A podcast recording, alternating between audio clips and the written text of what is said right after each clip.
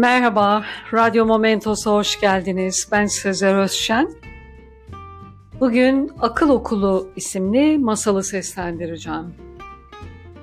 Bir gün ülkenin küçük kasabalarından olan Yitan'da şöyle bir haber yayılmış. Güzel başkentimizde bir akıl okulu varmış. Her kim o okula giderse orada ona akıl öğretiliyormuş. Herkes bu haberi şaşkınlıkla birbirine anlatıyormuş. Şehrin en zenginlerinden olan bir adam da bu haberi duyunca kahkahalarla gülmeye başlamış. Efendim hayatımda hiç bu kadar komik bir şey duymamıştım. Bir insan akıllıysa akıllıdır. Sonradan akıl kazanılır mı hiç? Olacak şey midir? Duyulmuş mudur? Görülmüş müdür? Bu adam çok zengin olduğu için çocuklarının hiçbirisini okutmamış. Öyle çok parası varmış ki istese şehrin tamamını satın alabilirmiş. Fakat çocuklarına devamlı şöyle diyormuş. Şükürler olsun çok paramız var. Yine de paramıza para katmalıyız. Ne kadar çok kazanırsak o kadar güçlü oluruz. Çocuklarından biri ise babasının bu düşüncesine katılmıyormuş. Devamlı babacığım okumak gibisi var mıdır diyormuş. Bak ne çok paramız var ama bu parayla bilgi satın alamayız. Buna kimsenin de gücü yetmez. Neden okumayı kötü görüyorsun? Adam çocuğunun bu sözlerini günlerce, gecelerce düşünmüş durmuş. Sabahlara kadar sayıklar olmuş. Akıl okulu, akıl okulu, akıl okulu. Bir sabah dayanamamış ve kararını vermiş. Böyle olmayacak. Şu akıl okulu neymiş gidip göreceğim. Adam yolculuk için hazırlanmış. Atına binmiş ve yola koyulmuş. Günler geçmiş, geceler geçmiş. Memleketinden ayrılalı tam 32 gün olmuş. Günün birinde yolda ağır ağır yürüyen bir ihtiyara rastlamış.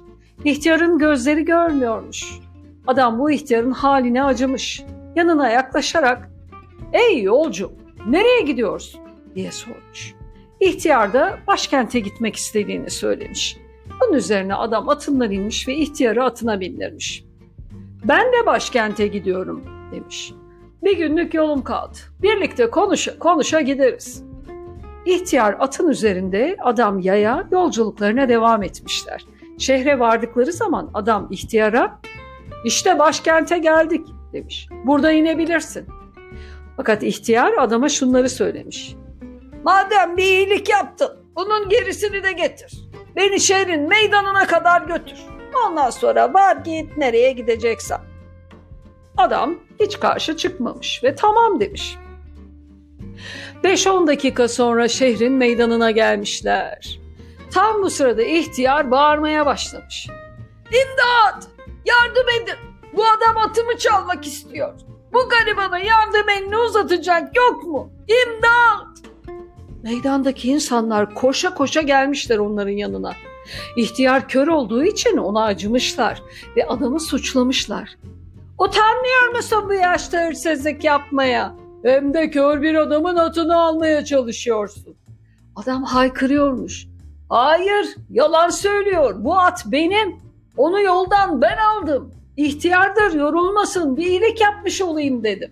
Bu at benim. Ben hayatımda hırsızlık yapmadım. O yalancıdır.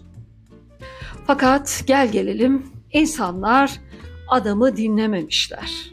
Atı kör ihtiyarı ve adamı doğruca şehrin hakimine götürmüşler.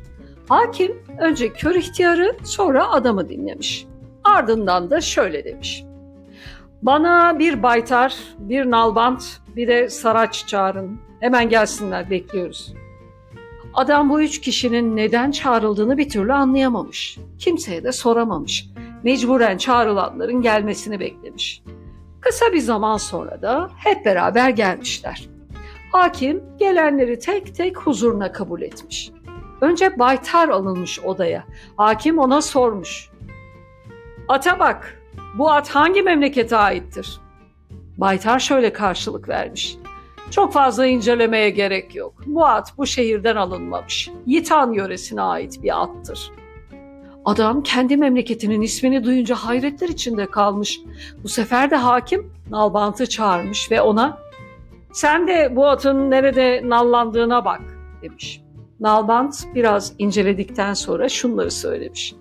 Bu at buradan allanmamış. Yitan yöresinde atlar böyle nallanır. Bizimkine benzemez. Adam yine şaşırmış.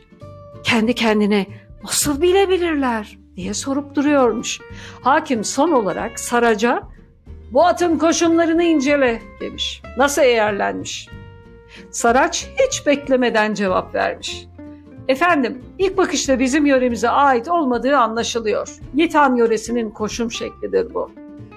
Hakim cevapları aldıktan sonra atın sahibine dönerek "Evet, sen doğru söylüyordun." demiş. "Bu at senin. At, artık atını alıp gidebilirsin. İhtiyara da gereken ceza verilecektir. Hiç meraklanma." Fakat adam dayanamayarak hakime sormuş. Siz böyle bir şey yapmayı nasıl düşündünüz? Bu adamlar bu, bu atın Yitan yöresinin ait olduğunu nereden anladılar?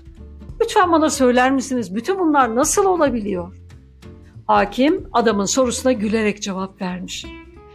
Ben ve bu gördüğün herkes bu şehirdeki akıl okulunu bitirdik. Her şeyi o okulda öğrendik. Orada doğrunun nerede ve nasıl bulunacağı öğretilir. Adam böylece akıl okulunun ne anlama geldiğini yaşayarak öğrenmiş. Heyecanla memleketi olan Yitan'a dönmüş. Bütün olanları ailesine ve arkadaşlarına anlatmış. Sonra da bütün çocuklarını bu akıl okuluna göndermiş. Anlamış ki herkeste akıl var ama onu kullanabilmek için eğitim gerekiyor.